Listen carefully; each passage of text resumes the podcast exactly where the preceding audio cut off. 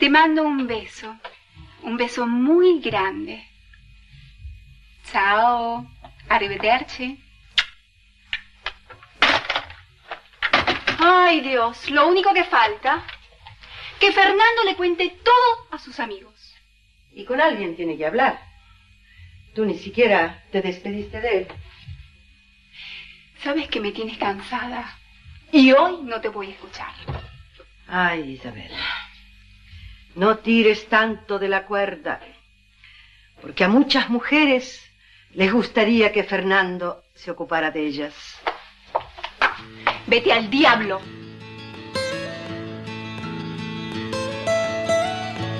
Almost heaven, West Virginia, Blue Ridge Mountains, Shenandoah River. Is old there, older than the trees, younger than the mountains, growing like a breeze. Country roads,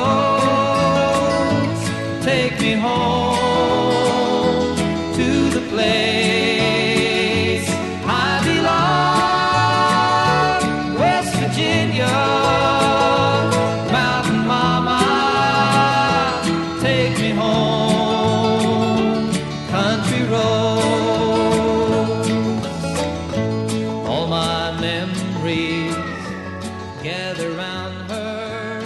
¿qué tal amigos? Sean todos ustedes, y aquí picándome la nariz mientras hago la introducción. Sean todos ustedes bienvenidos a un... Es que últimamente he tenido como mucha comezón en mi nariz, pero no lo puedo hacer en público porque parece que me estoy rascando. Pues que me estoy sacando mocos, pero realmente tengo una comezón. Siempre me ha dado comezón en la nariz, tampoco hago coca, no se preocupen. Es como ya un tic que tengo. Pues bueno, yo soy Mickey Vijandes, gracias por sintonizar un episodio más del show. Y como siempre, en la edición quincenal me acompaña Livia Aro, alias. Si voy a hacer una broma, pues tendría que hacerla bien, no, no preguntarte. Pero ¿te acuerdas cómo se llamaba la momia de la momia? a Anaxunamun. La, la mujer, no el hombre, obviamente. Anaxunamun, el hombre era Imhotep. Ah, sí, cierto. Pues eso, Livia. lo que dijo ella, Aro. Favor que me haces, gracias. Este, como debutando Luke en el show. ¿Cómo, cómo te has sentido estos días con, con tu nuevo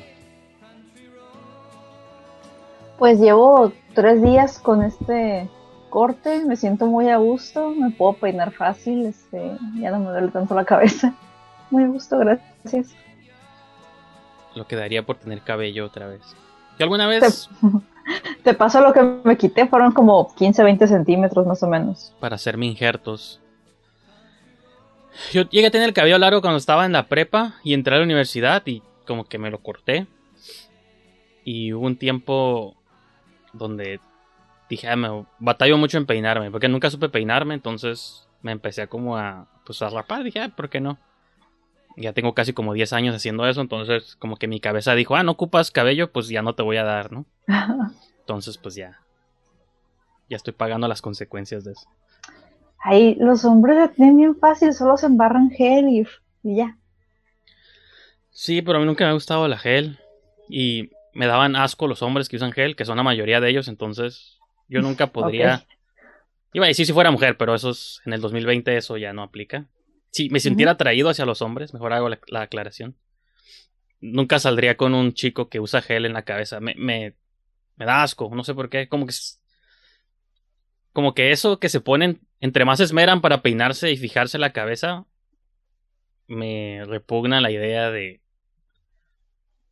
de estar con alguien y tocarlo y acariciarlo y su cabeza está como embarrada de alguna sustancia dura y que luego suelta puntitos blancos y me, me estresa. Prefiero, o sea, un chico que esté pelón, un cholo o un hippie con cabello largo y así suelto, dreadlocks, este, cualquier versión menos Ok. Eso sería mi opinión. Va, de hecho yo concurro, tengo un gusto muy similar en hombres, este, me gusta mucho con cabello largo también, concurro, va. Ok, comprendo. Ok. O, o pelones, digo, no tengo nada contra los pelones. Con Hola, que no usa- Diesel. Con que no usen, ajá, con que no usen producto en la o, o mejor Vin Diesel sí se pone acá como un aceitito, ¿no? Pues para que le brille la calva. No me refiero a eso, sino, no sé, la gel me, me Te perturba. causa conflicto. Ok, Sí, sí. va, va, va. Suele pasar, todos tenemos algo. Es que esa, pues no va ahí. Siento que es como intencionalmente poniéndote químicos en la cabeza. Que la versión femenina de eso sería el maquillaje excesivo. Yo sé que es un mito ese de que ah, no me gusta que se maquillen las mujeres, pero ahí de pronto cuando noto la diferencia de tonos entre el cuello y la cara, me estresa, como que digo, no, ese no es tu, ese no es tu verdadero look. ¿Por qué mientes? Porque, Sí. mi- exacto, ajá, eso me hace como. Y no porque. Se me hace como ponerte químicos en las en partes del cuerpo donde no debe haber químicos. Eso me, estre- me estresa. Pero bueno, aquí estoy sacando todos mis. Parte de ti es un purista, ok. Me, encantaría saber, me encantaría saber qué piensa Ángel de esto. Creo que se hubiera reído mucho, pero sí, prosigamos. Pues sí, Ángel ya no está, fue corrido del show. No, es cierto. Auto, autocorrido del show. Porque por cuestiones de. Sí, pues, ajá, por eso en los últimos no ha estado él, no porque nos hayamos peleado ni nada, sino porque creo que su agenda cambió un poquito, entonces al horario que nosotros grabamos, pues ya no coincidía el horario de él, así que por eso. Por eso no ha estado presente, pero no porque nos hayamos peleado ni nada por el estilo. Porque luego este show ya tiene fama de de coanfitriones que se pelean y se dejan de hablar y cosas así. Entonces, no quiero que piensen que pasó lo mismo con Ángel. Eso no. Tu, tu silencio y tu seriedad lo dice todo. No, no, prosigue, te escucho. Ya sé, es la hora de. Tú, tú cuéntanos algo. ¿Cómo te fue en tus. platícanos en un redondeo de eventos. Usualmente te pregunto al final, pero ahora te pregunto al principio. ¿Cómo te fue en tus festivales de la canción? Pues todo bien, todo bien. Fue, fue un mes bastante ajetreado, ah, pero ya, ya pasó. Eh, salieron las cosas bastante bien, a pesar de todos los contratiempos. Este, el Mexican Burlesque Fest en su cuarta edición, que fue este 15 y 16, salió, salió bien. Digo, sí hubo errores. Hablo por mi número, vi otros números que estuvieron espectaculares y bien perroncísimos, pero hablando por mi número exclusivamente. O sea, sí vi mis errores míos de mí. Y pues me, me gustó mucho estar en el festival porque supe qué mejorar o qué, sí, como que vi mucho de mí para mejorar. Y es como de, ok, la estoy regando aquí. Pero aprendí mucho de otras personas y está muy suave eso. Este, la gente muy amable, muy compartida porque hubo reuniones de, de Zoom y todos como que pasando tips y, y dando comentarios muy agradables. Los tips estuvieron bien suaves porque era neta conocimiento que te compartían, este, pero sin malicia, entonces eso se me hizo muy chido. Buena actitud. Y, y también la retroalimentación ya más eh, seria, más en papel por escrito a través de Sí. correo, también fue súper objetiva y es como de gracias. Esto se, agradece mucho para poder pues, seguir trabajando el número, mejorarlo y sacar más cosas. Y en el show pasado del 27, también bastante a gusto. O sea, sí estábamos muy nerviosos porque la modalidad de hacer teatro por Zoom. ¿Pero sea, ese lo pasaron también el público o no? ¿Sí? lo sí fue por Zoom, todo fue por, ah, con sana distancia. Ajá, pero Este- es que, por ejemplo, el, el que yo vi fue el del el anterior del 27, ¿no? Que fue el que estaba grabado, el- fue parte del festival y estaba en YouTube. No sé si lo quitaron o no, pero estaba en YouTube. Sí, ese fue el fest. No supe si el evento que hiciste en el 27 fue transmitido nomás y no se grabó, o si se grabó, o se subió después, o Ah, fue parte se gra eh, no, ese mismo día estábamos parte del crew en el teatro mm, y la mitad del show se grabó y la otra mitad fue en vivo. Mi, eh, por ejemplo, hubo, a ver, éramos cuatro, cuatro grabados y cuatro presenciales. Yo estuve en los presenciales y el nervio que se siente está bien raro porque técnicamente no hay nadie más que tu equipo, pero sientes como si, no sé, el nervio es bien diferente porque sabes que no hay nadie, pero yo me sentí más nerviosa que en una función normal. No sé si tenga sentido. Pues supongo que no, pero sí tienen, sí, es algo, porque es diferente, ¿no? Tal vez como en vivo con personas ya estás acostumbrado un poquito. Mm, Tal vez. Me quedé- Incluso lo más, Ah, no, ¿qué ibas a decir? lo más raro es de que no, o sea, yo salí, hice lo mío, y ya para cuando terminó mi número, me senté eh, ya a gusto, pero no me, no me acordaba de qué había hecho. O sea, est- estuve como que esperando a ver el video para ver qué hice, porque no me acordaba qué hice. Es como si algo más me hubiera movido como una marioneta. Estuvo bien raro. Me gustó verme, Sí, sí, sí. me gustó verme, pero El ego, está sí, bien raro. claro. No, es que nunca me veo. O sea, como casi nunca me, es muy raro que alguien me grabe con su teléfono o me tome fotos. Realmente no sé cómo me veo en el escenario. Entonces, por un lado quería ver el video para ver cómo me veo y por otro lado quería ver qué hice porque no me acordaba. O sea, así de buena. nerviosa estaba. Te poseyó un ente halloweenesco y te, te movió. Como Freddy, los, como títere. En la 3. Ajá. Fuiste guerrera de los sueños. A lo mejor. Pero bueno, todo salió bien. Gracias. Y te iba a preguntar, porque me quedé como con algo que dijiste hace varias frases de que cuando te ves detectas como tus errores, bueno, de una de las funciones. Es como común eso, siempre uno ser demasiado crítico consigo mismo y a pesar de que 100 personas te digan que está bien, si tú mismo te ves un detalle, un defecto o algo que tú crees que es un defecto, como que te nubla todo lo demás, porque a pesar de que haya personas que responden diferente, si tú estás segura o consciente de que lo hiciste mal o hice, me equivoqué en esto, no lo puedes sacar de tu cabeza. Sí. Sí pasa. Sí pasa y te atormentas eh, y, y tienes que vivir con ello. Pues sí. Pero, como que siento que eso siempre va a estar. Lo que yo veo es desarrollar la manera en cómo dejar o evitar que esa cosa nos. Pues ajá, como nomás enfocarnos demasiado en eso, en el perfeccionismo extremo. Sí, está, está difícil. Sí. ¿Tú eres. Lo mejor, Virgo? No, ¿verdad? eres Leo, ¿verdad? soy Leo. Tú eres Virgo. Sí, yo soy Virgo. Es que yo he escuchado versiones donde dicen que los Virgos son perfeccionistas, pero mi hermana es Leo también y ella es también así, entonces también hay tal vez hay versiones donde los Leos son perfeccionistas o nomás mi hermana, pero ella es Leo, Ahí, entonces ahí ya entra el ascendente y, el signo lunar, pero independientemente de eso, eh, hay otra chica en el elenco que también es Leo y ella eh, le gusta, es muy, muy detallista y baila fabuloso, se llama. Catherine. Y ella, o sea, y- ya sé, ¿no? Este, pero lo que me gusta de ella es que ella como que yo la entiendo cuando ya tiene una idea y cuida el detalle y es como así, así es como tiene que ser, o sea, um, no sé cómo explicarlo. No es tanto que sea como que, oh sí, tiene que ser perfecto, pero es más como que tiene que ser lo mejor posible que puedo dar y como que ya tengo la idea y quiero que quede así. O sea, como que hacerlo al aventón no es opción.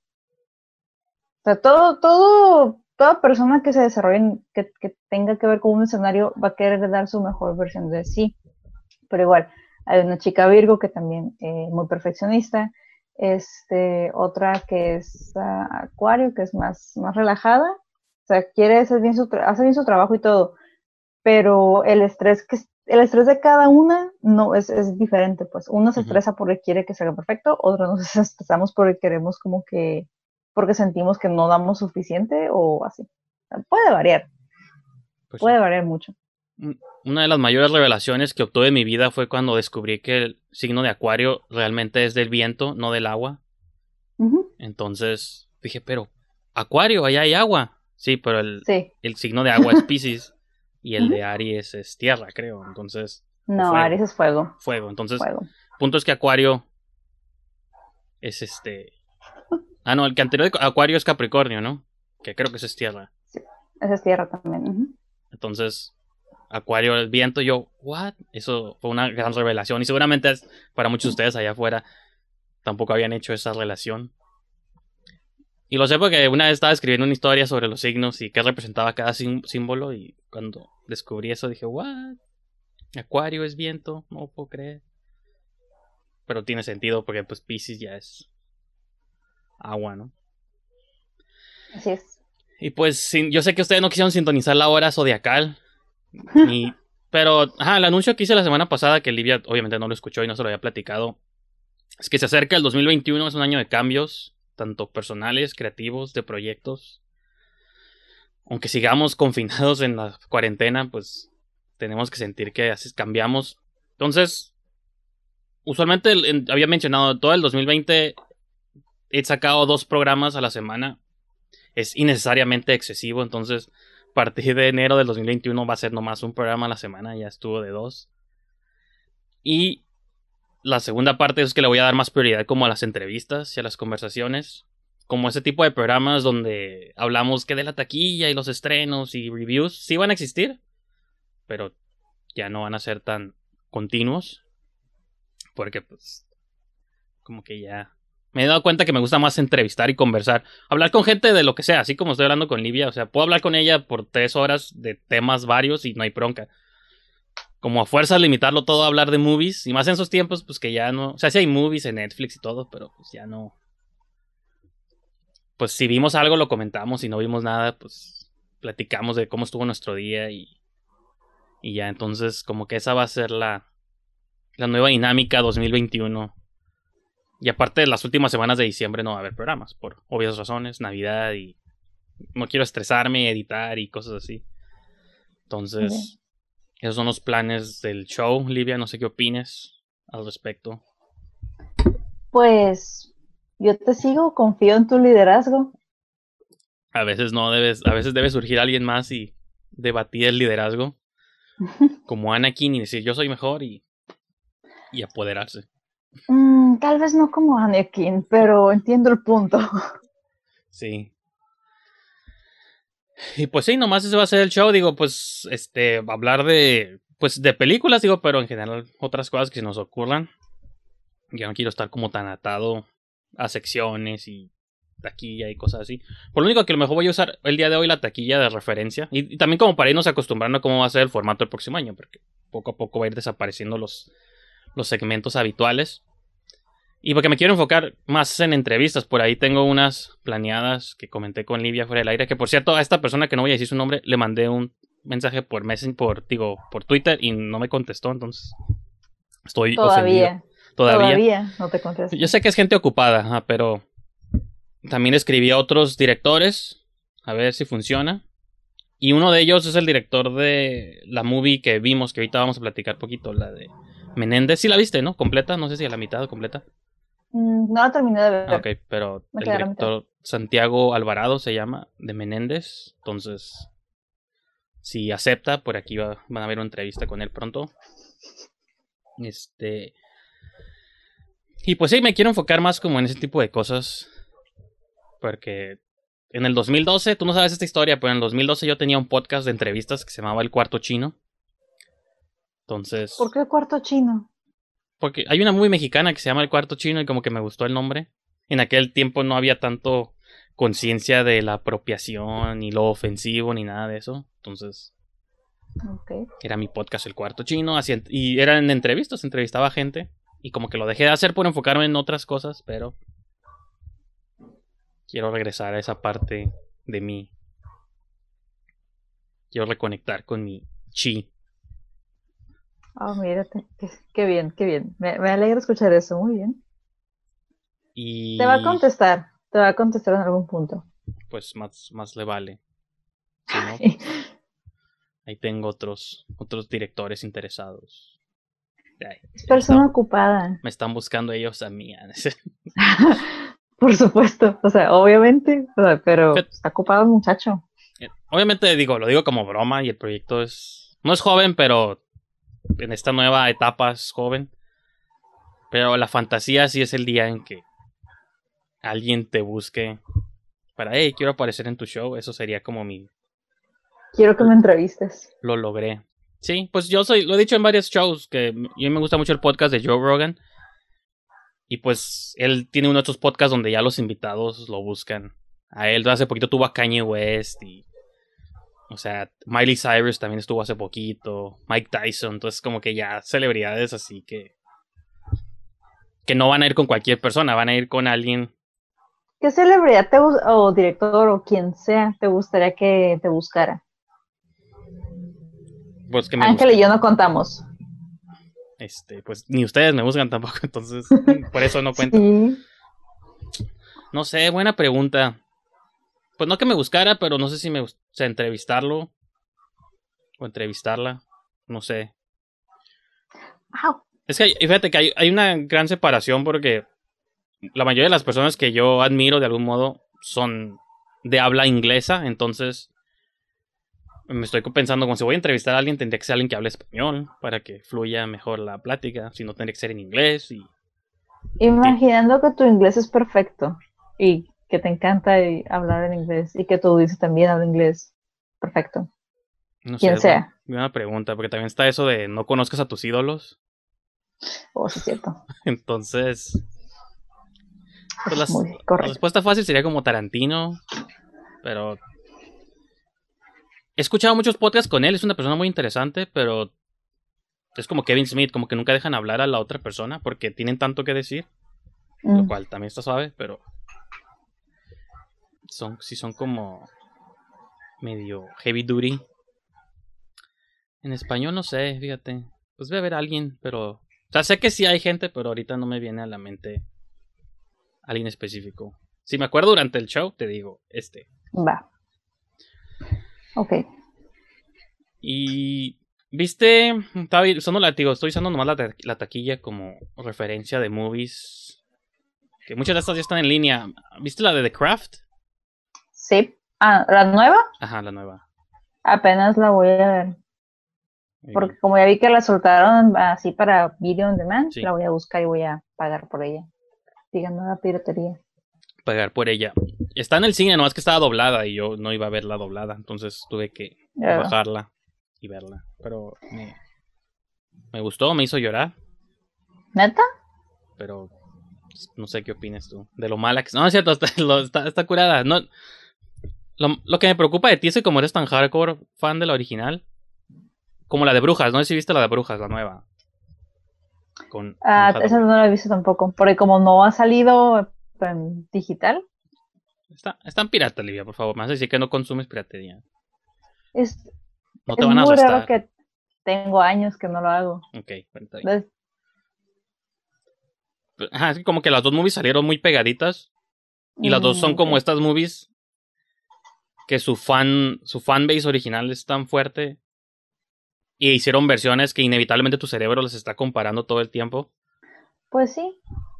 Pero, o sea, con, con esa clase de películas que ya sabes que hay algo previo, es como que siempre he dicho, si vas a hacer un remake, un reboot, tienes que ofrecer algo nuevo para justificar que existe esa película. Como de, o yo director, como me llame, este, quiero hacer un reboot de tal película porque me encanta, pero creo que estaría suave darle este giro o este toque fresco según yo. O sea, sí, sí. eh, ahí no veo problema. Como Black Christmas. No tengo ningún problema con la existencia de Black Christmas, ni con la del 2010 o 2009, o, o con lo que salió el año pasado. Yes. Está bien. O sea, no las odio. Y, fíjate- ajá, y creo que la de brujas no hizo. Esa, la de, de Witches, esa creo que no. Eso que dices tú de que hagan algo nuevo, creo que esa no hizo nada nuevo. Nomás hizo en CGI los ratones y ya. Mm, Y, y el maquillaje de las brujas ya es computadora, entonces eso es lo único nuevo y realmente no está no está mal, pero es lo mismo, es como una calca del original, nomás con efectos digitales, lo cual A lo mejor se quisieran ir a lo seguro. Como Sí. de, "Ugh, si hacemos algo nuevo, a lo mejor la nueva generación nos va a odiar. O... Ajá, y ahora más bien la original está situada en Inglaterra, esta está situada en el sur de Estados Unidos, donde hay racismo, negros y en Luisiana, creo, entonces pues nomás tiene ese contexto más americanizado. Pero pues la de Jóvenes Brujas esa es secuela muchos años después, entonces.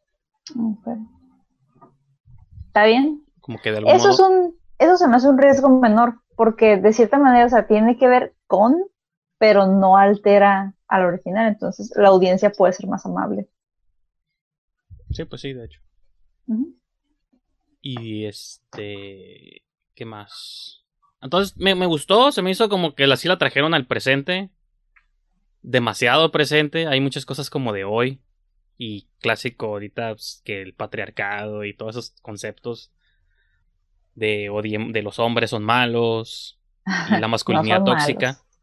Eso sí es malo. De hecho, ajá, porque el esposo, bueno, no te voy a spoilear porque quiero que la veas, pero hay un papá principal, ¿no? Un padrastro principal en la movie. Y el padrastro supone que es autor de libros que como algo de la promasculinidad o algo así, pero como que te lo venden como que es un lo que sus libros proponen es que los hombres estén en contacto con sus emociones, pero realmente como que él escribe de eso, pero tal vez no cree necesariamente en eso. Ah, Entonces, está.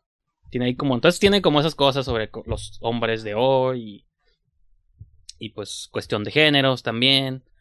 Entonces, sí son temas como muy del 2020. Y sobre todo en Estados Unidos, porque esos temas en México no se debaten todavía, creo. Y lo que está curada.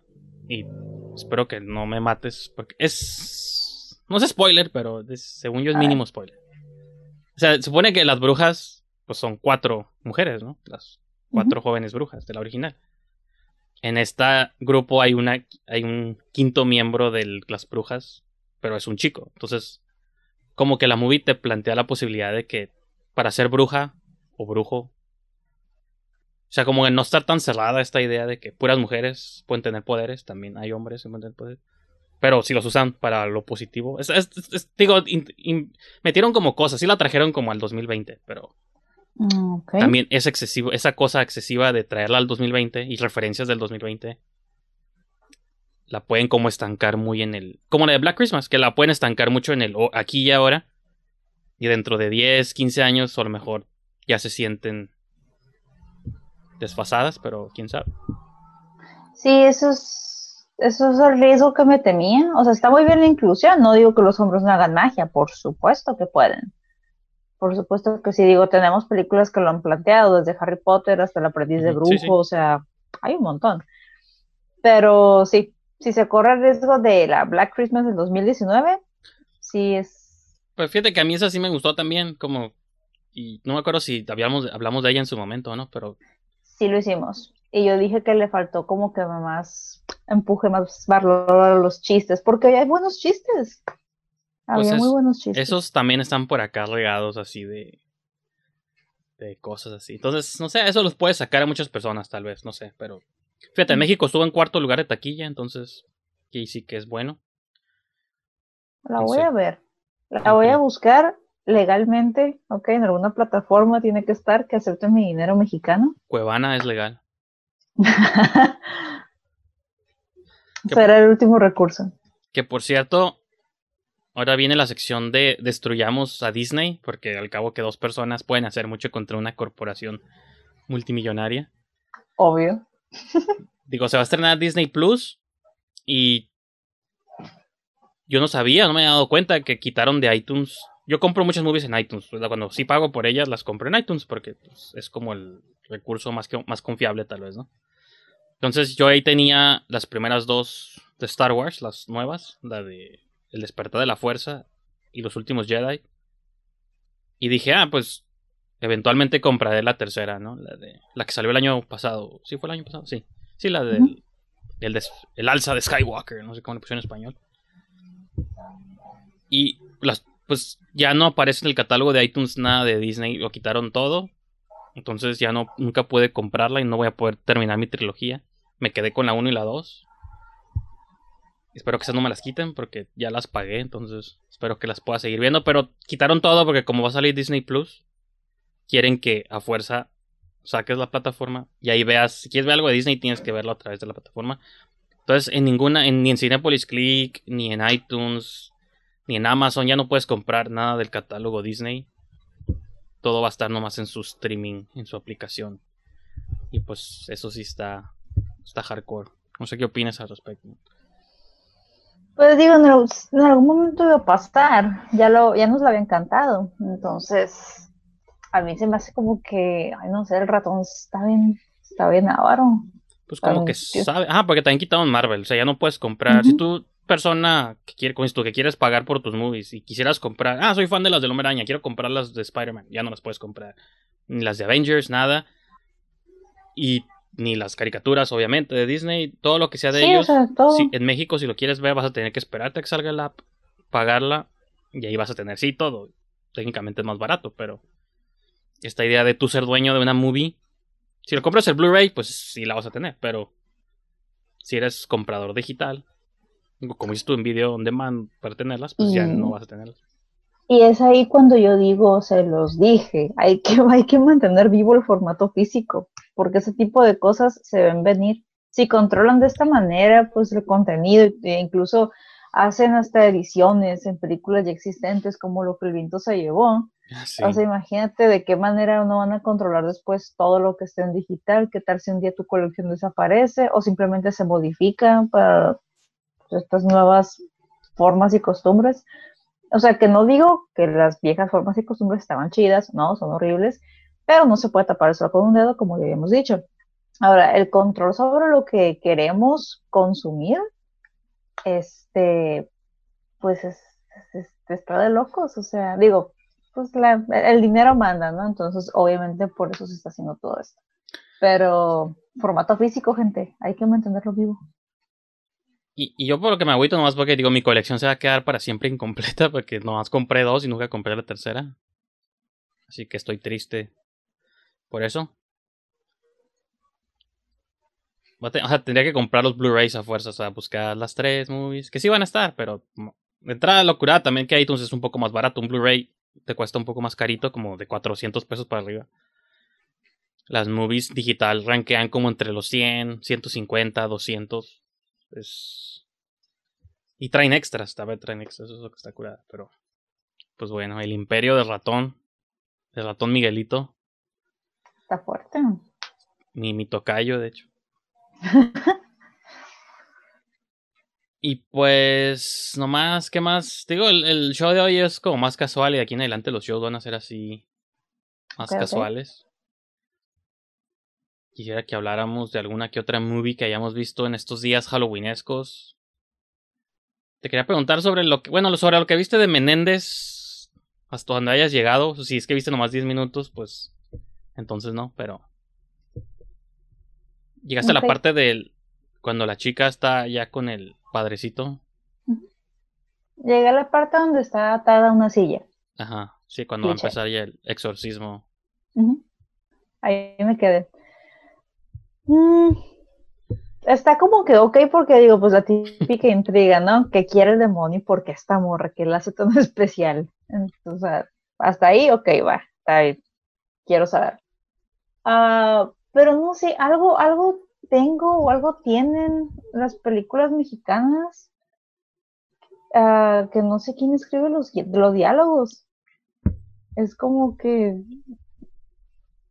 no sé, se siente raro cuando hablan o, la forma, no lo que dicen, Las sí, lo que dicen. Ajá, es como que sí somos mexicanos, pero no maldecimos todo el tiempo, o es como que sí usamos esas palabras, sí Ajá. decimos, sí, sí es cierto, pero, pero no tan así, no, no sé si se siente falso.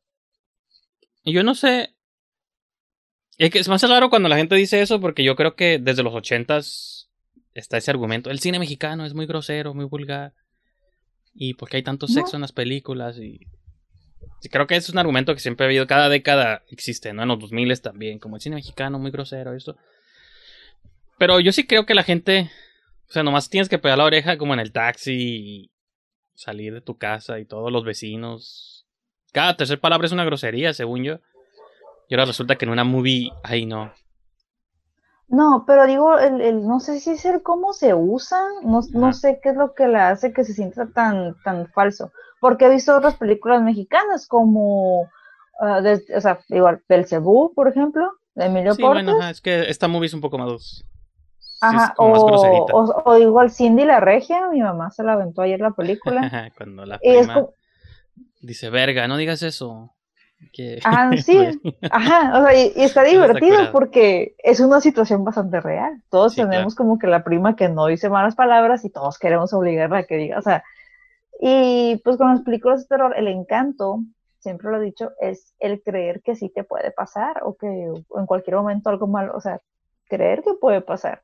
Y con cosas como estas, que incluso en lo cotidiano, que es el principio de la película, que es lo que te muestra lo humano de nuestros héroes o víctimas, mm, se siente falso, pues está muy difícil que te enganches o que te encariñes con algún personaje. O sea, te quedas más por la curiosidad de qué va a pasar después. yo quiero saber porque a mí me gustan ese tipo de películas. Sí. Pero para el espectador que no es tan fan del terror, puede que le cambie. Quería como que debatiéramos cuál era mejor esta o Fuego Negro. Este. Siento que se van a quedar así, igual. Tablas. Lo que pasa es que esta movie, no sé si por ver The Craft, tanto feminismo y tanto cosas de mujeres, ya me contagié. Porque esta movie todavía se me hace. Digo, si es que llego a entrevistar al director, espero que nunca vea este programa. Porque con él, obviamente, voy a manejarlo como. Wow, hiciste una increíble película. Cuando a ti te voy a decir la verdad. ¿Puedes omitir esta, esta parte del show o puedes sacarla después de que lo entrevistes? Sí, no, lo que pasa es que como por lo mismo que es una movie, eso no es una coproducción México-española. Mm. Como que siento que... Bueno, no sé si para hasta donde tú llegaste se ya, ya se demostró si la chica está poseída o es falso todo. O sea, hasta dónde te llegaste tú. No, es que yo, eh, y por eso que la quiero terminar de ver, porque, o sea, hasta ahorita donde yo he visto que la tiene amarrada a la silla, yo estoy diciendo, no, este, este men creo que está muy confundido, creo que esta morra solo es un adolescente X. Sí, o sea, es lo que yo creo ahorita. Sí. Eh, entonces, eso a mí se me hace muy inteligente, pero pues no la termino de ver. Es más, mira, voy, puede que haga video al final de la película si realmente encuentro como que un montón de cosas que me gusten, porque te digo, si realmente no me hubiera gustado la película de nada, no, lo, no, no quisiera terminar de verla. Aparte, digo, yo soy, no, quiero ser como tan superficial ni, pero el hecho de que salga Jimena Romo es la razón por la que yo la quise ver también, porque soy fan de ella. Que siempre la ponen, ya tiene como 31 años, pero la siguen poniendo como de niña. Porque pues, como joven. Ajá, pues sí, aparte la visten como niña, ¿no? Pero estaba checando su edad, dije, tiene 30, 31, dije ya. Pues. Digo, hay actores que tienen esa ventaja, como Elijah Wood, ¿no? Que siempre sale como de adolescente y ya tiene como 43, ¿no? Pero. Duerme en un topper o algo así. sí, ¿no? Porque no. Pero. Ajá, como que siento que la movie tiene una lectura de que los hombres viejos, o sea, el padrecito y el papá de la niña, pues ese temor a la adolescencia, o a los jóvenes de hoy que están en TikTok y escuchan reggaetón y, y hacen bailes sexys y cosas así. Como que siento que esa es la única razón por la que asumen que tiene un demonio adentro. Y abusa y la golpean y todo el rollo. Porque no sé si cuando llegaste la movie ya se puso violenta y gore, pero sí pues hay buenas cachetadas y todo el rollo. No, pero sí de ese tinte. Ajá, porque pues se supone que el, padre tiene métodos no ortodoxos para sacar los demonios, ¿no? Que por eso tiene ese pasado con el que empieza la movie, donde al parecer mató como a un niño, mató a alguien y, usando sus métodos, y estuvo en la cárcel también mucho tiempo, ¿no? Sí, no lo sabía. entonces sí, no sé, creo que la movie, no te quiero, no, no te quiero contar, pero independiente de si, si era real todo o era falso todo, creo que la movie no deja de ser una movie de hombres que quieren determinar la vida de una chica, de un adolescente, nomás porque no les gusta su estilo de vida. Y creo que puede tener esa lectura y esa lectura no me gusta. Pues no me gustó porque... Pues, porque te la quieren vender como una historia de fantasmas y que sí, tenía que merecerse todo eso, pero... ¿Tenía? ¿Por qué? ¿Porque tú lo dices? O sea, porque ustedes, señores de autoridad, lo dicen, porque la iglesia lo dice. Creo que si, si les caras poquito, si quisiera sobre psicoanalizar al escritor o al director y todo, tiene tintes ahí todavía muy misóginos, un poquito, pero no sé. Quisiera que tú la veas y luego la platicamos en otro, en otro show. O si tú haces un video, a lo mejor tú le das otra lectura distinta y es mi opinión de hombre, tal vez. Sí se me antoja, porque digo, eh, a lo que alcancé a ver, sí se percibe de esa manera, porque yo sí estoy dudando como de, ay, si está poseída o puro pedo de estos datos. Entonces es como de, por ese lado sí la quiero terminar de ver, quiero saber qué onda. Y ya con lo que me estoy diciendo, o sea, como humano y mujer, me siento como que molesta por la muchacha. Entonces, si es Pues- algo, técnicamente, si lo vemos así, es terror, es muy real. Y es por eso que, real. que te, cuando te preguntaba por mensaje de que si la habías visto o no, y quería saber tu impresión era por eso, porque, digo, usualmente cuando hablábamos de la de 365 días, hacías lecturas tú de movies que tienen temas muy controversiales, y quería ver yo si estabas de acuerdo conmigo o en desacuerdo. A lo mejor yo soy el que está exagerando, y la movie es nomás una movie de demonios y, y ya, y yo soy el que está leyendo cosas que no están ahí. Pero, digo, el hecho de que, ajá, haya muchos hombres involucrados en la producción de la movie. La única mujer creo que, bueno, sale la actriz Dolores Heredia también por ahí, en un rol súper chiquito. Pero que lo, lo que está cura es la actuación de Jimena Romo, eso sí, como se adentra a la movie y empiezan a pasarle cosas, pues sí, sí, actúa bien y todo, pero no soy, pues no sé, no, no. Habrá que ver, ustedes qué opinan, personas allá afuera, si ya la vieron o no. Y no es mala, tiene buena producción y todo, sí tiene diálogos ahí medio raros. Y conforme avanza se pone. La cura es también como explorar el tabú ahí. Y un señor y una niña atrapados. Entonces es como eso. pero no sé, pues ustedes decidan. Y no sé, pues ¿qué, qué otras cosillas has visto por ahí en estas fechas. Ah, vi una película terrible de que está en Amazon, este, se llama Sé quién me mató, sale Lindsay Lohan. Lindsay Lohan, esa es que es bailarina o algo así, es como stripper o algo así. Creo que la vi Sí, hace está- mucho y la vi porque estaba obsesionado con Lindsay Lohan, pero no me acuerdo si me gustó o no me gustó. Dale otra vuelta a ver qué opinas. Yo la vi y dije, tengo que terminar de ver esto porque ya empecé, o sea, tengo que ver cómo termina. Eh, en, en sí, la idea está suave, o sea, la idea en general es como que, ok, va, esta conexión entre personas que no se conocen. Pequeño spoiler, hay unas gemelas en esta película. De nuevo, Lindsay Lohan lo hace de nuevo. sí, juego de Somos, somos gemelos. hermana gemela. Pero, ah, no sé, la manera, todo está bien forzado, la manera en que quieren que esto pase, la manera en que quieren que se haga la conexión, que se encuentren las pistas, o sea, todo está súper forzado, lo cual pues hace que la película se chafa. O sea, ya es como que de los proyectos patada de ahogado que fue agarrando la pobre Lindsay ya para cuando iba su carrera en declive. Enloqueció ¿no? también. Sí, pobrecita. Pero pues la verdad sí tenía, problemas. tenía Como Amanda problemas. Bynes, pues todas ellas son, son pocas las que. Las que no. Porque ahorita quienes son como Bella Thorne, también fue como niña actriz, ¿no? Pero ella como que hizo una marca de su locura. Sí, como que la supo hacer, o sea, ese que no tenía, tenía tantos problemas como Lindsay Lohan, por ejemplo, o Britney, que todavía sigue peleando su propia custodia. Miley Cyrus también salió decente, salió bien. Pero, Salió o sea, bien. como que son, como que se empujan. Y ya estoy yo como el padrecito de Menéndez. O sea, ¿quién soy yo para decir que haga una mujer con su sexualidad? Pero yo pienso que todas estas niñas actrices, como que siento que tienen, están tan controladas en sus juventudes, que su manera de explotar es sobresexualizando todo lo que no les permitían cuando eran niñas. Entonces, Bella Thorne, Miley Cyrus, este, Britney Spears, Lindsay Lohan, como que sus. A sus maneras como de. Voy a hacer todo lo opuesto a lo que conocí de niña, es siempre sobresexualizar todo. No estoy diciendo si está bien o está mal, pero es como lo que yo encuentro en común. Tiene sentido. Digo, las que se alocaron un poquito menos, creo, fue este Hilary Duff, Y la verdad, Ah. Porque casi no, no- de ella no hubo escándalos. Este, o Selena Gómez, que pues su escándalo más grande es haber estado enferma, recibir un riñón. Justin Bieber. Pero hizo, bueno, Selena Gómez tuvo una pequeña fase cuando hizo Spring Breakers. Creo que sí, era como su fase de soy loca y tengo pistolas y salgo en bikini robando tiendas. Fue sus primeros roles adultos, adultos, y seguía siendo como la chica buena del Ah, grupo, pero, entonces. No, pero no es raro, esa movie, bueno, a mí, a mí me gusta esa película, pero sí lo sentí como, se vean a Selena Gómez de pandillera. ¿no? No, y de hecho creo que ella salía de buena ahí en la movie, Era la niña buena en el de la grupo. niña cristiana, ajá, sí. Pero Sí. digo, aún Se así, regresó así. sí cierto. ¿Quién más? Vanessa Hudgens tuvo un escándalo con fotos. Ah, pues ella salía también. Ah, sí es cierto, le liquearon ahí en el, en el Fappening, mentado. Ujú.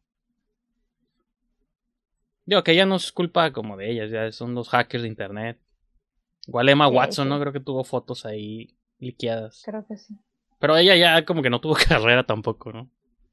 No, Emma Watson sí Está es la de Harry Potter, ¿verdad? Sí. Sí. Ha estado muy tranquilona, pero ha hecho muy buenas cosas, muy buenos proyectos y no hay escándalos, pero no era de Disney, así que está bien. Ah, bueno, sí. Sí, es que del- hablando otra vez del ratón opresor. Sí. Qué miedo, ¿no? Como arruinemos la vida de niños, no pasa nada. O tal vez es porque quieren mantener los niños como para siempre, porque um, algunas actrices de Disney, como Miley Cyrus, por ejemplo, era de que les hacían como cambiar mucho su forma de vestir, les, o igual les controlaban qué es lo que tenían que expresarse, cuentas, este, igual en el desarrollo, pues hay cosas que salen y cosas que no, y hasta eso les controlaban, pues, o sea, como la ropa, como ajustarla de cierta manera para que no se notara su desarrollo. Sí, Entonces está bien raro. ponerles vendas, ¿no? Capaz de que no se les vea el busto porque son niñas todavía y tienen que gustar a los niños y a los papás de los niños pervertidos, ¿no? Porque luego también siento que jugaban con eso mucho de de como ¿Sabes qué siento que como jugaba más feo? que Nickelodeon. Nickelodeon siento que sexualizaba más feo. Este, y digo, de niña yo no lo notaba, pero ya ahorita de, de adulto como que me llevo a topar un capítulo de Victorious, por ejemplo, o de Soy 101, Ajá. y me quedo como de, qué veía de chica, o sea, sí, algún ejemplo específico que te pues esos programas ya no me tocaron, pero sí me acuerdo que Ah. existían, ¿no? Soy era la hermana de Britney Spears, ¿no? sí, pero, o sea, y ahí sí, o sea, estuvo bien loco porque esa morrita se embarazó como a los 16 años. En la vida real. Según, sí, según Ok. de su novio de aquel entonces, pero todo el mundo le echaba la culpa a, a Dan, ay, Dan algo, este sujeto que también se lo achacaba, que, ajá, un productor, que también como que le hizo la vida de cuadritos a Amanda Bynes. Que eso, ajá, sí.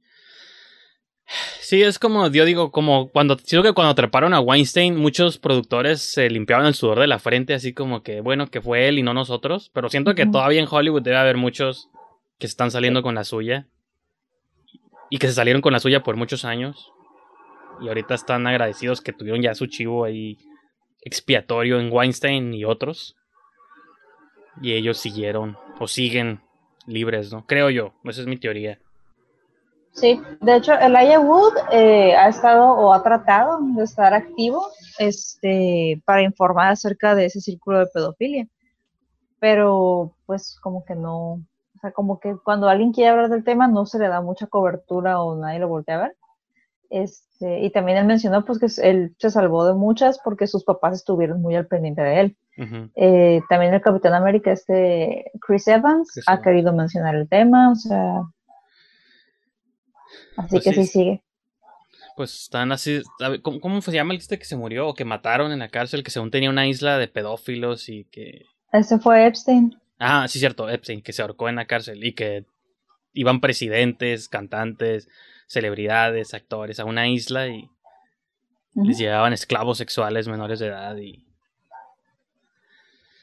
O sea, creer que no pasa eso todavía sería como ignorancia de muchos. Pero creer que porque algunos caen ya no existe, creo que también sería ignorancia, ¿no? Sí, porque mientras siguen existiendo como que cosas, o por ejemplo, como concursos así de belleza infantil, yo siempre los he visto mal. Se me hacen como que ah, me dan cosita verlos porque son son niñas, pero están demasiado maquilladas, están muy arregladas, se Ya ves, caemos en el punto que yo hacía de principio.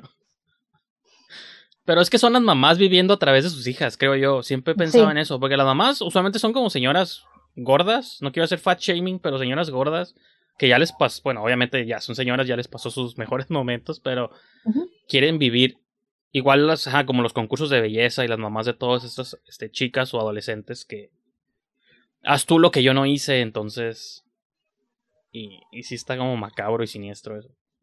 Están bien. sí. De hecho, había un programa en el Discovery, Discovery Home and Health o algo así, o Home and Family, no sé, un Ajá. show de Discovery. Y era como tipo reality show y en cada programa, en cada segmento de diferente, cubrían a tres niñas a la vez, tres niñas que iban a, a, pues, a prepararse para el concurso X o fulano de belleza. era un dineral que gastaban los papás para esos concursos. O sea, no digo que no hubiera premios, a veces me- mejores que otros, pero era un dineral en vestidos o en dientes postizos para que la sonrisa se viera más grande. A, a una niña le vi cómo le pusieron Botox en televisión. Damn. Pero el, el- el la, la serie te lo presentaba como algo curada o, o estaban como juzgando Sí. eso al presentártelo. No, o sea, se- te lo ponían como de, ok, yo, no sé, soy el camarógrafo y te voy a presentar aquí. Esta es Sheila. Ella Sí. tiene, tiene siete años y va a concursar en, para tal show. Ey. Y esa es la mamá de Sheila, señora fulanita. Y la señora como que pues respondiendo las, las, las preguntas, como, oh, sí, ella va a concursos desde los tres años, le encanta, y ves a la niña llorando porque no quiere ir. Pero la señora como, sí, le fascina, o sea, y te dice la rutina, o sea, como si fuera nada más mostrándote el día a día. No, Sí, sí. no, no, no te lo ponen como de esto está bien o mal, solo te muestran el día a día. Y está bien fácil para el espectador juzgarlo porque sí está bien enfermo. No, ¿Nunca viste la película esta de Johnny Knoxville? La de... ¿Cómo se llama? Bad ¿A Grandpa. la del abuelo? Sí. Ajá, que, que pone a su niño. Esa, esa escena me gustó porque siento que es. Quería como criticar de algún modo eso al poner a un niño haciendo la ridiculez a la que los papás someten a sus niñas. Y como que la movie expuso, o sea, como que, ajá, de stripper, ¿no? Y avienta dinero y todo. Pero es que es eso, o sea, siento que eso es lo que están haciendo realmente, no es porque no están siendo tan obvios. Pero al tú, tú- tú subiendo a tu niña ahí y todo, pues es- la estás casi casi vendiendo, pues, ¿no? Sí. Sí, porque pues son niñas y las hacen hacer verse muy grandes, entonces no, no, está bien, está bien macabro. Pues sí, entonces por eso no tengan hijos nadie. pues es que como... Pues sí, es que son costumbres. Aparte eso es como algo más gringo en México. No sé si exista un equivalente. Pues realmente no tanto, No. sí se hacen como concursos como que en la iglesia o en la feria de, ajá, o, o- o carnavales, pero no tienen como ese, ese empuje que tienen allá. Sí, pues ajá, es que es algo que es como muy sureño, americano, norteño. Igual voy a empezar a organizar concursos de esos. Si no existe, es tiempo de... A lo mejor es un- una oportunidad de negocio que nadie está explotando. ¿Sabes en dónde sí hay mucha explotación de eso? Lo que es Venezuela y Colombia. Mm. Ahí sí es como que o sea, de- desde muy jóvenes se entrenan para eso, para pelear por la corona, hasta se, met- se someten a cirugías, o sea, está Sí. bien loco todo eso. Fíjate que, ajá, es por eso que cuando. Ahorita que hablaba de lo de The Craft y todo eso, siento que hay un área de la sociedad que está como muy despierta, ¿no? Woke, como le llaman. Y es esta cura de. De sí, o sea, como. Este, la individualidad y todo, y veamos como. Este. Una manera de entender como la. A la sociedad, pero. Yo siempre lo digo como entre broma y no tanto. Nomás hace falta pasearte en TikTok un ratito, unos cuantos minutos. Y te das cuenta que todavía hay un montón de, la, de gente que sigue pues, con ciertas actitudes de o sea, gente, chicas bailando reggaetón y exhibiéndose y con líneas, con letras súper misóginas y como disfrutando y bailando y todo. Entonces digo, pues entonces la sociedad realmente no ha cambiado tanto, es nomás un sector de la sociedad el que tiene, está como despierto creyendo nuevas cosas, pero todavía hay gente que sigue en los caminos pues en los caminos tradicionales latinoamericanos. ¿Mm? Y, y ya, ¿no? Creo, bueno, eso es mi teoría nomás, o sea, basada en nada más que en, en TikTok, pero pues ahí es donde están las nuevas generaciones, ¿no? Pues cualquier red social, y te das cuenta que las, las generaciones más jóvenes son las más vulnerables, porque ponle que tú y yo ya tengamos como que estamos entendiendo lo que es- es- estaba mal antes o, o con nuestra propia generación, pero no, los, los más chicos están todavía bien vulnerables. Pues, pero, ajá, pero siempre, pues siempre va a haber nuevas generaciones y siempre va a haber padres de esas generaciones que no les preocupa problema- tanto. Entonces, Pero el problema, ajá, es que hacemos los que ya estamos ahorita. O sea, digo, yo quiero aportar mi granito de arena no trayendo hijos a este mundo, está horrible. O sea, ese es mi granito de arena. pero falta ver qué otras personas también quieran aportar o quieran hacer algo. No, y O entras. peor, ¿no? Ajá. No sé si fue en este, en un programa de estos o fue en otros, pero. O sea, yo entraría como en ese dilema también de que. A mí sí me gustaría tener hijos, pero tengo. Mi reacción o mi actitud, si es hija o es hijo, sería completamente diferente. Y esa sería como mi mentalidad arcaica. De que si tengo una hija, voy a creer que está poseída, como en Menéndez.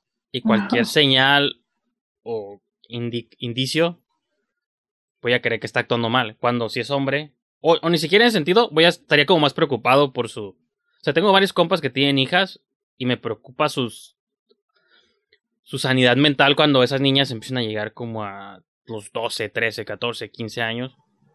Porque y ya te digo, ya es donde estoy, ya sueno como viejito, pero no tanto en la educación de ellos hacia ellas, sino en qué mundo van a desarrollarse ellas, sabiendo que en el mundo que vivimos hoy, las mujeres corren demasiados riesgos allá afuera. Sería como preocupante. Pues sí, las historias de terror que oyes y que te enteras todos los días y cosas que pasan y desaparecen y violencia y eso a mí es lo que más me preocupa.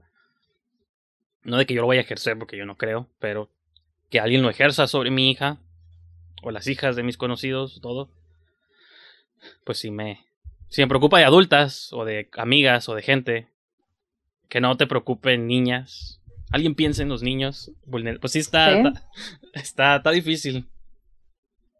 Así es. ¿Tú qué opinas al respecto? Tal vez estoy exagerando.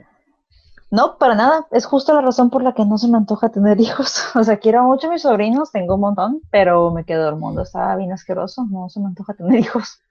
Así no. Ah, pero la contra, el contraargumento de eso es que el mundo siempre ha estado asqueroso. Pues así nazca hoy, haya nacido hace. Siempre va a haber como algún problema y. el- pues hijos tienes que Cierto. tener para perpetuar la especie, ¿no? Tienes que tener. No tú, o sea, Tengo la dos gente tiene que. hermanos. Ajá, no digo tú específica, pero digo, como que nuestra misión. Nuestra única misión en la vida es tener hijos, ¿no? Siempre yo he tenido esa idea de que. Porque, pues es. Perpetuar la especie y siempre va a haber riesgos para la especie, entonces no sé. Puedo vivir siendo la madrina muy genial de algún niño que me necesite, no hay problema. Pero no, no quiero, o sea, no, no, no, no me veo teniendo hijos. O a lo mejor y cambio, ¿no? De opinión, pero no, no me veo con un chamaco. Pues eh, también el pero volviendo a un tema. Ay, no. El reloj biológico también está limitado. Eso es lo que es injusto también, porque siento que cuando una persona, no quiero decir mujer, pero cuando una persona está, creo yo, como mentalmente apta para tener hijos, es cuando tu cuerpo ya no puede tenerlos. Y cuando, los, cuando estás como en el mejor momento para tenerlos, que es en tus tardíos dieces, tempranos veintes, es cuando estás menor preparada para tener. Entonces, creo que la biología juega juegos diabólicos con las, bueno, no quiero decir mujeres, pero sí con las mujeres, porque pues técnicamente como hombre, pues tu función ahí es como limitada, ¿no? O tu intervención en, en Y sí, la creación. eso es muy cierto. Sí, sí está, sí está muy injusto. Pero, ¿qué se le va a hacer? Volviendo a un tema más apacible, más este, Perdón, menos no- no- terrorífico. No quería llevar el show ahí, discúlpame. No, es que sí da mucho miedo este tema. Pero otra cosa que estuve viendo también en Amazon es este, me puse a volver a ver la serie de Supernatural, mi telenovela favorita. Son como mil temporadas, Son 15 temporadas. como de 24 episodios cada una. Ajá. Pues te deseo la bendición.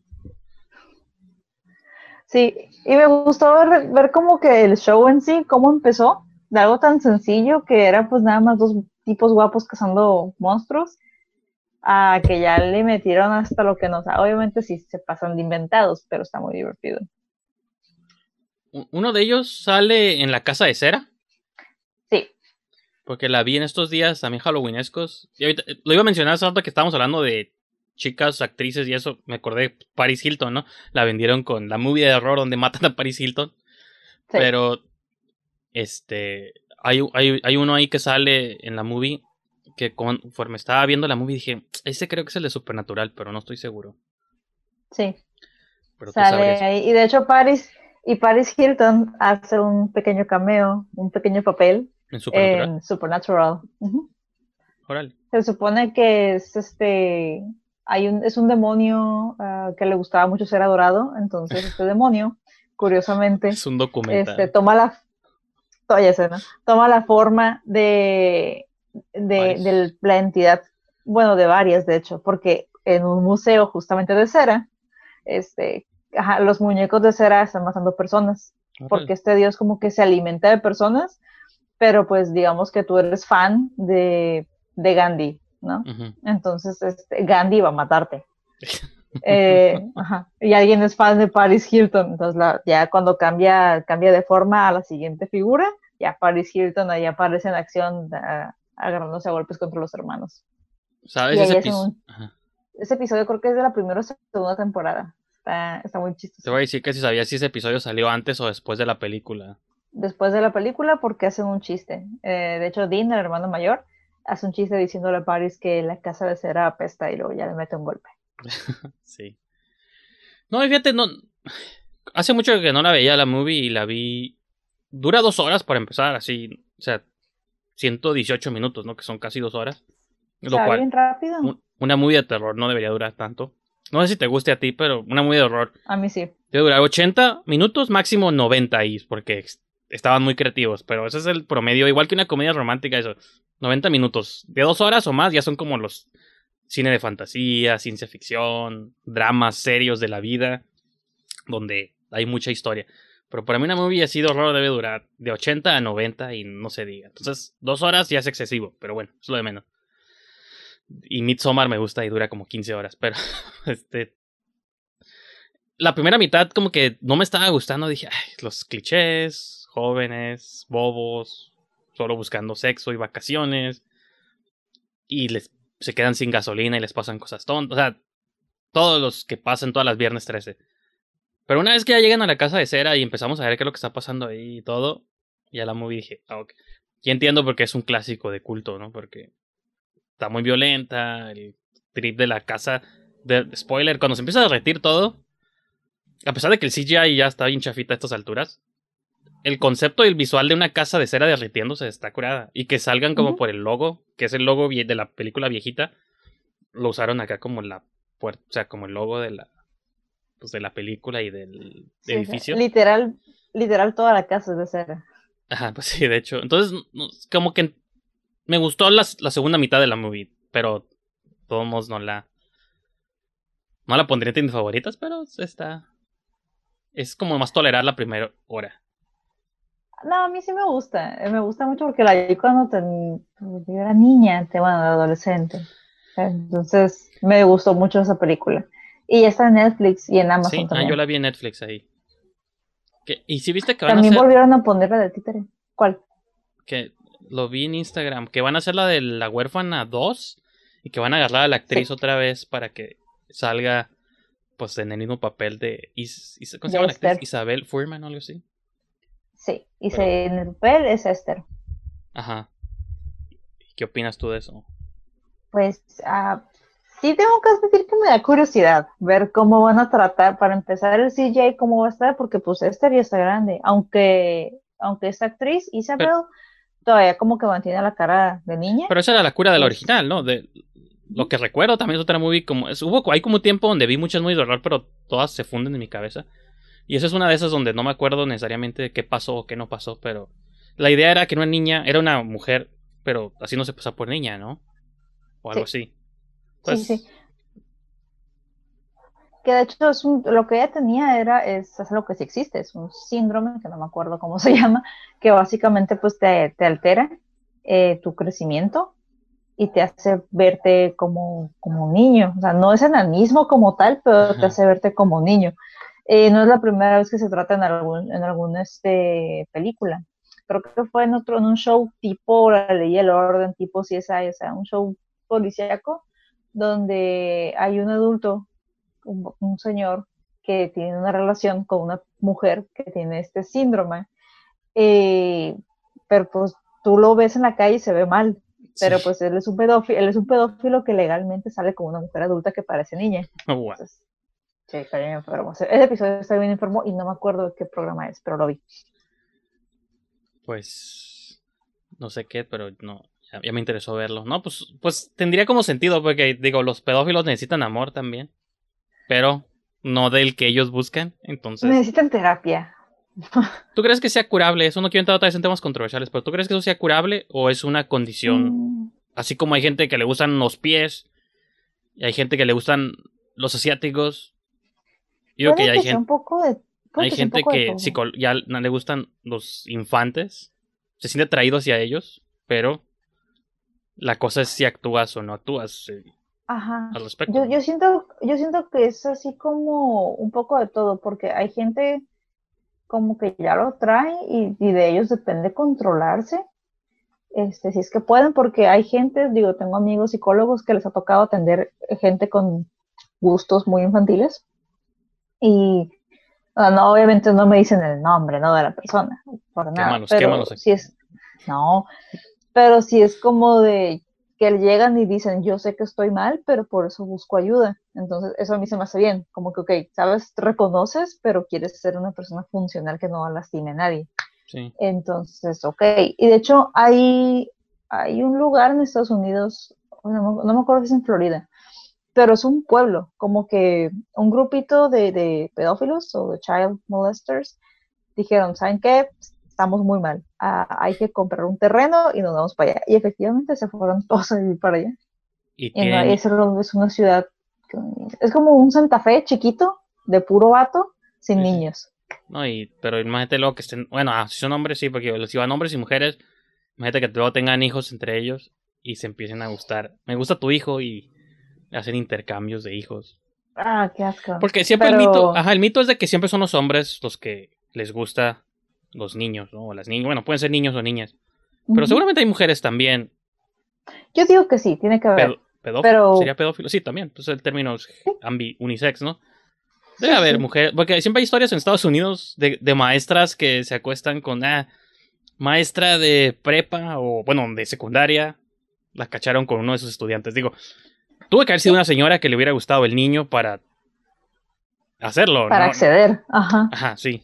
Entonces, No, también aquí, aquí también pasan noticias, así que me ha tocado estar como señora en el Facebook y ver sí. como que maestra y su alumno de prepa o... ah, o sea, Bueno, sí, de, prepa ya eres adulto, pero yo diría de secundaria para abajo, ¿no? También, o sea, no deja de estar mal. O sea, si Bueno. son menores de edad, está mal. Simplemente no. Aunque ya puedan decidir todo lo que tú quieras, o sea, no. La, Menor de edad. La cosa es la doble moral de que si es una mujer mayor con un niño o un adolescente, dirías, ah, se le va a pasar y no pasa nada. El Ay. niño y, ah, mm, mm, y bien por él. No. Si es al revés, si es un maestro con una niña, un adolescente, ya es cuando todo el mundo incendia todo. explota. Entonces, Sí, está, está muy injusto. La neta, si van a linchar al vato, que mayor de edad, también hay que, o sea, no literalmente, ficti- sí, figurativamente, a empalarlo, ¿no? enojar. Sí, que, que sufra lo que, lo que. si nos vamos a enojar con el hombre adulto, hay que enojarnos también con la mujer adulto también. Ahí sí lo veo justo. Fíjate, estaba leyendo en Variety la primera nota que me salió de esto de la huérfana y dice que sí es enanismo, dice dwarfism. Una mujer adulta con dwarfism, que es como enanismo, haciéndose pasar como una niña de nueve años. No me acordaba que su mamá era Vera Farmiga en la película, lo cual, pues ahorita ya es la del conjuro, ¿no? Pero Sí. desde entonces ya hacía movies de terror. Warren. Uy, hablando del conjuro, este Patrick Wilson este, va a ser eh, director de la tercera de Ah, sí. Ah, sí, cierto. Pero fíjate, lo único Estoy que no me motiva de, de esto, ya habíamos hablado de este director hace varios episodios. El director de esta movie va a ser William Brent Bell, perdón. el director de The Boy, de las The Boy. Entonces, Ok. eso no es lo, eso no está tan positivo, pero bueno. A Pero ver sí, qué ah, sale. Sí vi lo de Insidious, que Patrick Wilson ya también le quiere hacer el director. Yo creo que ya se juntó mucho con tantos directores que ya él cree que puede. Ajá. Ah, digo, a ver qué sale, ¿no? A ver si James Wan le pasa como que algún tip o lo convenció, no sé. Pero yo, yo me di cuenta, no tanto porque sigo a Patrick Wilson, pero sigo a James Wan y ya como que lo felicitó por Instagram y yo, ah, mira nomás. Así. Y no sé, no, no me lo imagino dirigiendo. O sea, a lo mejor y nos sorprende. Sí, y confío más en él, fíjate, a pesar de que no tiene historia, que la del Conjuro 3 creo que la va a hacer el que hizo La Llorona, Michael Chávez. Y La sí. Llorona no me gustó para nada, entonces no. como que a veces prefiero a alguien que no tiene trayectoria y a ver qué entrega, a alguien que ya entregó algo y no me gustó del todo. Como que es donde hago esa pues esa separación. Sí. Sí, no, de hecho, por eso yo estoy así como que no, no estoy como que muy entusiasmada con el Conjuro 3, porque si me quedo rayos y va a ser igual que su trabajo previo, es como que mm, no, no me entusiasma. sí. Que lo interesante es que hicieron una franquicia del conjuro, pues no, quién hubiera pensado. Un universo, o sea, Spin-offs, wow. Annabelle por un lado. Este, pues está el conjuro, la llorona estaba como vinculada, la monja. muy de huevo, o sea, eso sí me molestó. La llorona, o sea, la monja está bien, ok, va. A mí sí me ¿Estamos a gustó la monja. ¿Tú qué pensaste de esa? Nunca hablamos hablado de la monja. Para mí la monja y la llorona están tablas. Lo único, crees? o sea, están a la par. Sí, lo único que salva a la monja es que la fotografía está más interesante en comparación con la llorona. Pero, ah, los sets, todo, siento, a mí, o sea, como que la monja no la he vuelto a ver desde el cine, pero como que no me molestó y sentí que tenía buenos sustos. Muchos jumpscares, pero pues eso ya es la norma. Pero sí, como dices tú, ajá, los visuales, creo que la, eh, no sé si fue la foto o algo que tuvo que... Dije, está, está bien, está, sí pasa. O sea, he visto muy horror más chafas. Eso es mi punto más bien. Como No, las de The. Boy. o No, sí, sí. Otras. Entonces, siento que la monja está como a la mitad, así justo como entre El lo pasable. problema es de que no te puedes poner el inventado cuando ya tienes un universo ya existente. Es como, o sea, como en Supernatural cambian las reglas. Sí. Es como de, ya sabemos que la sal es ma- eh, le va a hacer daño a los demonios, el agua bendita y el fierro. órale, hierro. Pero aquí en el conjuro es como que ya sabemos que no cualquiera puede ser un exorcismo, excepto don señor Warren, él sí puede. Mm. Y es lo mismo por lo que me molestó Annabelle Comes Home. Porque en Annabelle Comes Home, o sea, sabemos que sí, o sea, son, son puras morritas, son niñas en una casa solas con artículos demoníacos bien feos. Y la hija de los, de los Warren hace un exorcismo bien pelada. Y es como de, no, mija, esto no es por niveles, o sea, si no funciona esto. Entonces, aquí con, con la monja cambian bastante las reglas de juego del bien contra el mal. Entonces, respetar las reglas para que tu universo funcione es vital. Es por eso que Harry Potter funciona, es por eso que este Supernatural funciona, este to- toda franquicia que, mane- que manejas o que todo. Aunque, para regresártela y te vas a ofender porque es de tus franquicias favoritas, pero por ejemplo, como las Viernes 13 o las Halloween o las de Nightmare on Elm Street, a lo largo, a lo largo de la saga cambiaron las reglas como quisieron. De pronto Freddy sí salía de los sueños, luego no, luego ella... Ah, en la ahí 2... hay un detalle. En la 2 te- sale de los sueños y ataca a todos los adolescentes aunque estén despiertos. Luego, más adelante, luego te cambian como que los sueños de los bebés también, ¿eh? O sea, como que... Y y es un ejemplo, Viernes 13 cambia las reglas también. A veces es un zombie, a veces es la mamá, a veces es... ah, en la 8 o 9 se cambia de un cuerpo a otro. Entonces, ajá, eso es... De Halloween creo que Pero también... ahí, ahí es diferente porque esas franquicias tienen villanos icónicos, que son la estrella de todo el show. El conjuro, por otro lado, o sea, el el- ahí se dice el, el Conjuverse, es todo un universo. Sí, Entonces, los Los- Warren son las estrellas y ellos ya dijeron cuáles son las reglas de la franquicia. Rápido Ah. y Furioso, por eso funciona. Porque tiene sabemos que... No, sí ¿O sí tiene tiene? reglas, o sea, parece que no, imposibles, pero tiene. Por ejemplo, Rápido y Furioso no creció de la noche a la mañana. Eso, o sea, las, la, hubo películas como la 2, o sea, entre la 2, 3 y 4 como que se pone medio rara la situación y se pone a experimentar un montón, que es lo que pasó también con Freddy Krueger o Jay o este Viernes 13. No, y que sí me gusta, nomás ponía de ejemplo de que las Sí. reglas a veces las cambian y ni modo, ¿no? Esos, sí, pero esas franquicias, o sea, son pioneras, podían hacerlo. Igual, este, ya después cuando, por ejemplo, ya después cuando Rápido y Furioso le agarró la onda, que sí y que no, ahí ya se fueron recios, o sea, se fueron ya para como por un caminito. Se van a ir al espacio en la que sigue, entonces están rompiendo la regla. Ajá. Sí, o sea, pero te digo, todo va, eh, con ellos todo fue creciendo de poquito en poquito, no se fueron de sopetón, por eso funcionó. Eh, viernes 13, bueno, ya con estos chicos, Freddy y Jason, eh, con ellos se permitió experimentar más porque pues no había con qué comparar, no había un universo cual pertenecer, hasta se pudieron pelear entre ellos dos, está bien, y lo aceptamos Sí. pero con, lo, con la monja y la llorona, mi conflicto es, con la llorona se vio bien forzado, así que de a huevo la querían meter al universo de conjuro cuando no era necesario, o que ni siquiera lo hicieron que se viera chido. O sea, pudo haber sido, si no lo querían hacer en México, está bien, pero pudieron haber sido tejanos para que fuera más creíble. Sí, para pero ahí sí. Ajá, ahí sí les falló eso de no hacerlos mexicanos. O, ajá, O latinos, o sea, o- como latinos. de Bueno, creo que- perdida. Ajá.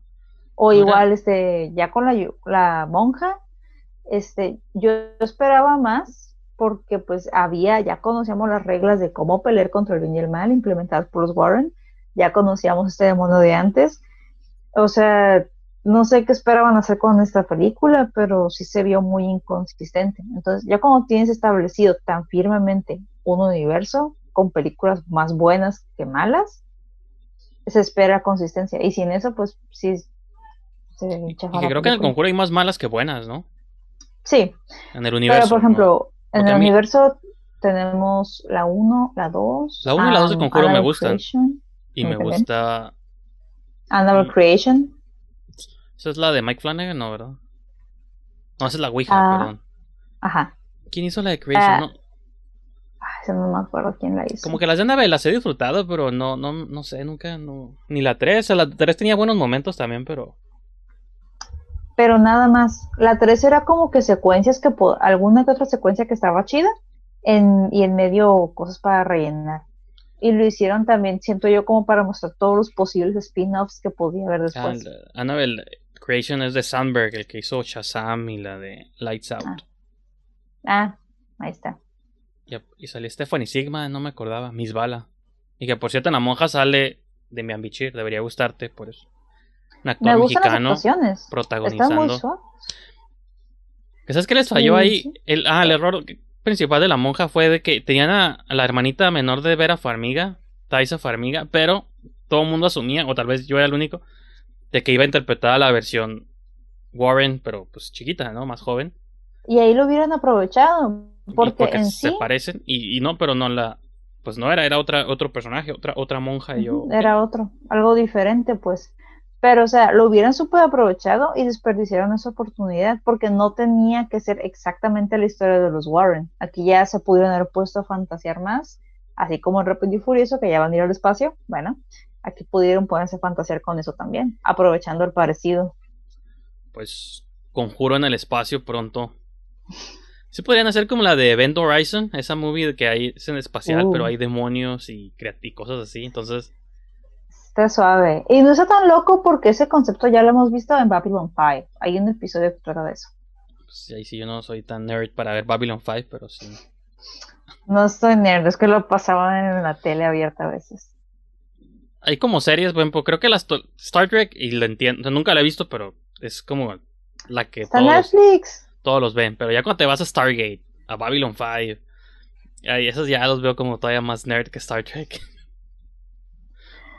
Babylon 5 no está tan chida. Tiene, tiene sus momentos, pero para mí Star Trek es como que no, uno. Incluso los que ven Star Trek que no sean o la original o la de los noventas, la de Next Generation, los que ya vieron como las demás, ya los considero otro nivel de nerd. Voyager. Voyager, Ah. Enterprise, Voyager está chida. Deep Space Nine, como que ya los que vieron esas es que ya, que no me hablen por favor. Deep Space Nine, Deep Space, esa, esa de Deep Space Nine, esa, esa está más como que más bélica, eso ya es más si te gusta la guerra, lo Se va- demás es, se siente diferente.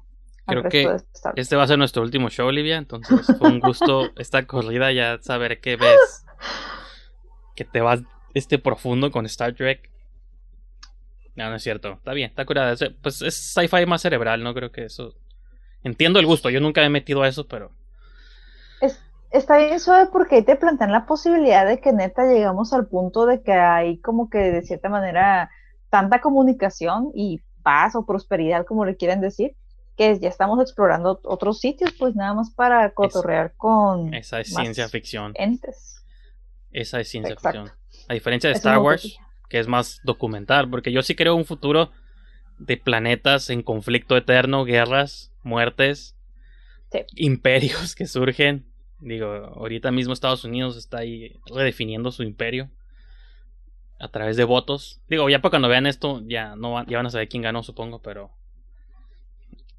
a como la sociedad cada vez se divide más y veo un futuro más Star Wars, donde haya rebeldes, gente viviendo en cavernas, conviviendo con sí. mercaderes de ahí de chatarra, ¿no? Como que siento que ese futuro, o Mad Max, ¿no? Mad Max siento que es más realista que... que Star Eso lo- Eso es lo que me da miedo, o sea, terminar como Mad Max, que siento que sí es para donde vamos. Pues si me toca posición de poder en Mad Max estaría curada. Si voy a ser de los que están abajo pidiendo agua, pues sí, no, ya. Que es lo más probable, no creo que... Pero si voy a ser como Immortan Joe, tener a mis esposas secuestradas y las... ¿Sí viste la nueva, no? Las mamás dando leche Sí. eternamente, o sea, como... A los guerreros, oh, eso está horrible. Sí, está, está curada. Pero pues bueno, Olivia, esa discusión desesperanzadora creo que es buen lugar para dejar el show. Aparte estamos teniendo broncas técnicas. Técnicas. que prefiero detenerlo antes de que se vaya más lejos. Pero sí, pues ajá, yo creo que ahí... Y nunca pensé a quién me gustaría entrevistar, pero ya será para otra ocasión. Tienes 15 días para pensarlo. Sí, y, y abrí como acá mi lista de movies favoritas. Como para ver si habría alguien interesante ahí, pero. Por ejemplo, yo no sabía que Anya. Bueno, sí sabía, pero no me acordaba. Hasta ahorita que estoy viendo entrevistas de ella. Este, la chica de la bruja, Anya Taylor Joy, que habla. Es argentina. Es nacida en. Argentina, criada en Inglaterra. Pero su español es perfecto. Entonces, he visto. Como me puse a ver como varias entrevistas de ella hablando español. Entonces, pero se está curada porque cuando habla inglés lo, habla- lo habla con acento pues británico inglés. Pero cuando habla español lo habla con acento argentino. Pero perfecto, pues no, así como ninguno de los dos Sí. se oye como. Entonces- Súper nativa ella. Ajá, sí, entonces está, está interesante esa cruza. Porque siento que siempre un acento gana, ¿no? Si te criaste más en un lugar que en otro, como Lupita Nyong'o, por ejemplo, que nació en México, pero pues su acento es de británica, ¿no? Es inglesa, creo. O que se crió en, Estados Unidos o en, en Inglaterra, ¿no? Anya Taylor Joy Sí, seguramente creo. también se dividió, pero ningún acento le gana al otro. Y eso es lo que se me hace como muy interesante. el- la cruza y la Toda ella. Ella, ella sí desde que la vi bueno, en The Witch, Sí, se me pues. hizo como que la criatura más llamativa en la faz de la Tierra. Sí, pues tienen los ojos así como uno de cada lado. y- Sí, uf. como un pez martillo, pero atractivo. Porque pues yo no, yo no tengo deseos de peces martillos, pero sí. Sí, de un ser humano. Pues no sé. Pues bueno, ahí podemos dejar Megan Fox, tal vez. Eh, eh, ahí. De hecho, hace poco vi la película de, de Megan Fox, la de ah, Jennifer's Body. Ujú. Amo esa película. Pues no, no hablamos de ella aquí. Siempre como que hablo de movies, nunca me acuerdo. No, fue con Adrián, creo. Pero sí, ajá. bu- buena movie. Incomprendida en su tiempo. De hecho, es una lástima que en su tiempo no se le diera como que el valor, pero sí, véanla, véanla mucho. Yes. Y pues, ajá, con eso los dejamos. No te pregunto tus redes y todo porque estuvieron apareciendo durante todo el show abajo, Uh, en la parte de acá abajo de nosotros. Entonces, pues, eso ya está ahí. Y pues nomás sigan a Livia en su canal de YouTube, donde cada tres meses sube un video nuevo. Entonces, de aquí como para diciembre, enero, va, nos va a subir otro. No, sí, ya voy a subir otra, lo prometo. Este, ¿cuál fue el último? El del títere, ¿no? Que saliste acá Sí. de títere. No pusiste la canción que te dije, pero bueno, ni modo. No se puede tener todo en la vida. Es que luego me tumban el Sí, video. ya sé, no, de hecho no. Qué bueno que no, que no la, no la pusiste. Un cover, ¿no? La versión karaoke de, de la canción. Esa, esa no te la tumba. Pero pues bien chafa, ¿no? Con voces ahí de... Y pues Sí, no más. no. Sigan Livia Aro. L, no, ¿cómo es? Siempre se me olvida. H como... Siempre se me olvida tu frase. Livia Aro, Livia como el país. Aro con H. Ajá. Ok, muy bien. Ya lo estoy aprendiendo. A mí, pues si ya vieron el show, si ya vieron el show, pues que ya están suscritos al canal, entonces no pasa nada. Y pues, como lo mencionaba al principio, ya una nueva etapa del show, mismos co-hosts, pero nuevas dinámicas para darle nueva nueva vida a esto. Si quieren enterarse de noticias y información y todo eso está en internet, no tiene caso dedicar un show a información que pueden leer en otras páginas. Para mí lo interesante es escuchar opiniones de dos seres humanos únicos y especiales que nadie más va a tener más que nosotros dos, entonces creo que eso tiene un poco más de de valor, pero a lo mejor me equivoco y el próximo año el show ya se cancela para siempre. No Esperemos que no. no se sabe. Pues sí, entonces, ajá, con eso los dejamos en esta sesión y nos vemos pronto. I hear her voice in the morning hours. She calls me. The radio reminds me of my